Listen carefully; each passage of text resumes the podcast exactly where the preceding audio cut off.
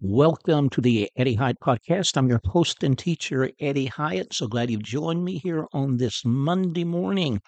We're continuing our teachings in our series in Paul's letter to the church in Ephesus. And today we're going to skip ahead to chapter 5. We'll come back to the the uh, other chapters and verses, but we're going to uh, skip ahead to chapter 5, chapter 6, rather, chapter 6 and verse 5 uh, because a, a friend who is a regular listener to this podcast and also a friend and supporter of our ministry uh, asked if we would comment on Paul's statement in Ephesians 6 5 for slaves to be obedient to their masters. Um, the King James says servants. Uh, I'm looking at the New King James says bond servants. It's the Greek word douloi, which was a word for slaves. Uh, be obedient to your masters. So the question is, was Paul? Does the Bible advocate or affirm slavery? Well, right up front, the uh, the answer is no. And um, to arrive at a clear picture of what we're talking about, there are several things that I, I want to look at. I want to look, look at some of the, the scriptures that, that give us the overall picture of liberty and freedom taught by Jesus in the New Testament, but also want to put it into the historical and cultural context of the time in which Paul was writing. First of all, we need to realize uh, that slavery has been a worldwide part of humanity for all of recorded history. All kinds of peoples and civilizations have practiced slavery for all of, of, of human history. Uh, you know, like the Egyptians, the Babylonians, the Assyrians, the Greeks, the Armenians, the Arabs throughout the continent of Africa and Asia, uh, the Middle East. Slavery has been practiced all over the world by all kinds of peoples. Now, we who are Americans here in the United States, uh, you know, because of, of the tragic history of slavery here in America, we sometimes are left to think that uh, slavery is something unique to America. No, slavery has been a part of human history. That's why Dr. Walter Williams, the late Dr. Walter Williams, who was a brilliant intellectual and the professor of economics at um, uh, George Mason University, that's why he said that slavery in America was neither odd or unusual. He said what was odd or unusual about slavery in America was the moral outrage that arose against it. We'll talk about that more later. But um, I might just mention this that the English word slave actually came from the word Slav or Slavic. The Slavic people are an ethnicity, an eth- uh, ethnic people, ethnicity, especially in, in Europe, found in countries such as Poland, Serbia, Bosnia, uh, the Czech Republic, Ukraine, and even in Russia. Now, the Muslim Ottoman Empire conquered Constantinople, which was the, was the capital of the Eastern Roman Empire in 1453. The, the Muslim Ottomans captured Constantinople and conquered the eastern sector of the Roman Empire. And they enslaved millions of Eastern Europeans, especially the Slavic peoples, were especially targeted for slaves.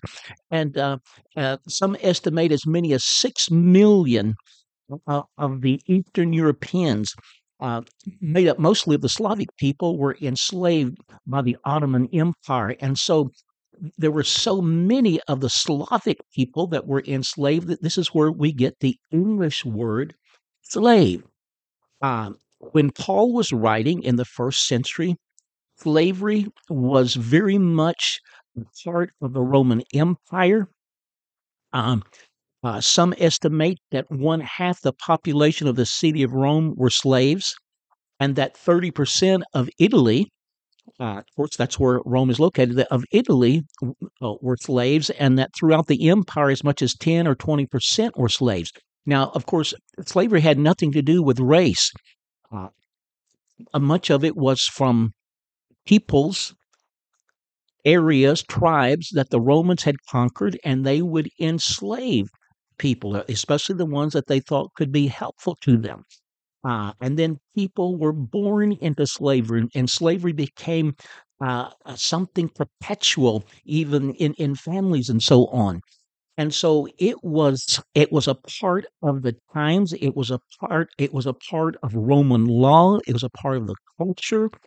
And so when Paul wrote his letter to Ephesians, now let us let us put, put ourselves in Paul's place for just a moment.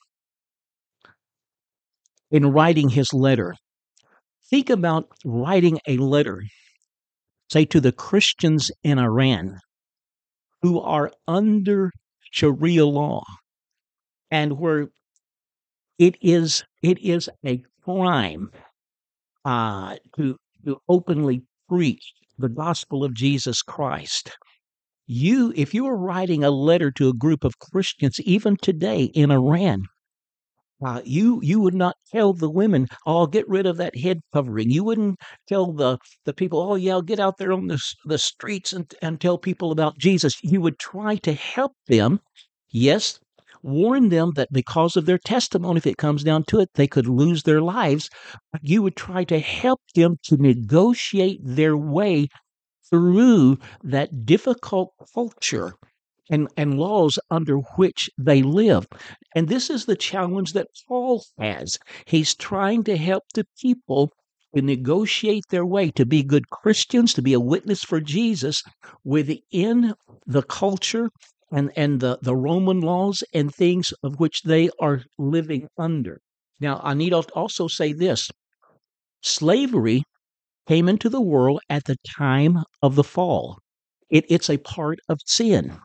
Sin and slavery go right together, but it is just one of so many sins. It's a it's a it's a horrible sin, but it's just one of many sins. And so when Jesus came into the world, he came to deal with the root of sin. Yeah, there's all kinds of fruit. There's all kinds of uh, of, of, of outgrowths of sin. But unless the root is dealt with, there will be no change.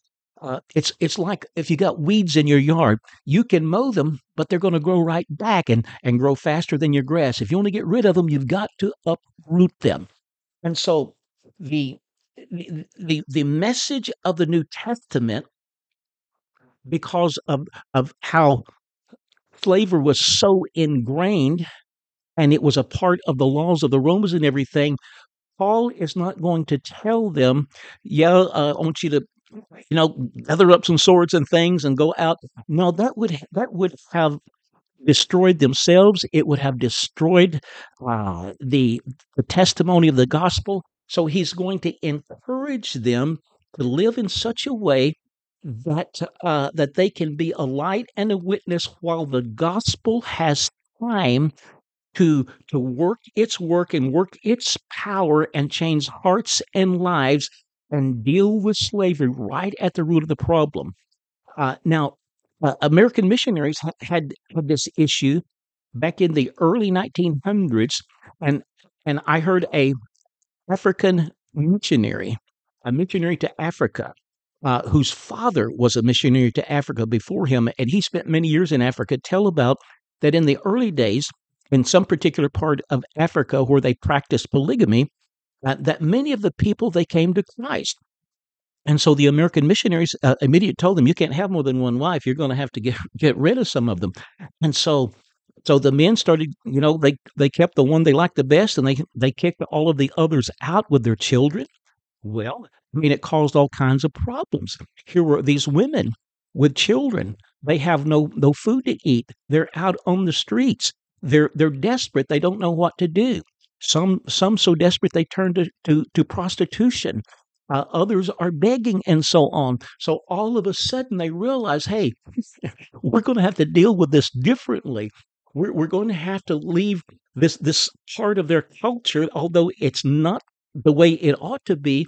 We're going to have to leave it and we're going to have to teach them and train them and teach the new generation so so that the gospel takes root and and it deals with this whole situation at the very root of the problem and this is what the gospel uh, message is going to do because the gospel message is a message of freedom.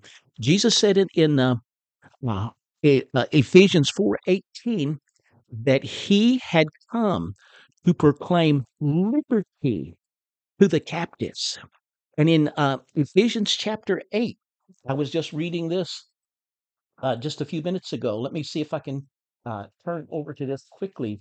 Uh, John chapter 8, very, very powerful message where Jesus said, uh, Assuredly I say to you, whoever commits sin is a slave of sin. Now that's the, that's the first slave master that he wants us to be free from. Because until we get free from the slave master of sin, we're not going to be able to get free from all kinds of things that hold us into bondage. And so Jesus said, Assuredly I say to you, whoever commits sin is a slave of sin. And a slave does not abide in the house forever, but a son abides forever. Therefore, if the Son makes you free, talking about Himself, you will be free indeed. I'm going to have to stop there, but we're going to continue tomorrow uh, talking about how the, the gospel message dealt with slavery and how it's actually been the Christian message that has uprooted slavery in America, uh, in Britain, and around the world. I'm Eddie Hyatt. This is the Eddie Hyatt Podcast. If you'd like to read a little book I wrote along these lines about uh, slavery in America and how it was Christianity, a, a great awakening, a revival of Christianity in the 1700s that unleashed uh, the spiritual and moral forces that brought about an end to slavery. It's in a little book called Abolitionist Founding Fathers. Abolitionist Founding Fathers. It's on my website. It's also on Amazon. Be a great blessing to you, especially with July the 4th coming up. And we'll continue our discussion tomorrow. God bless.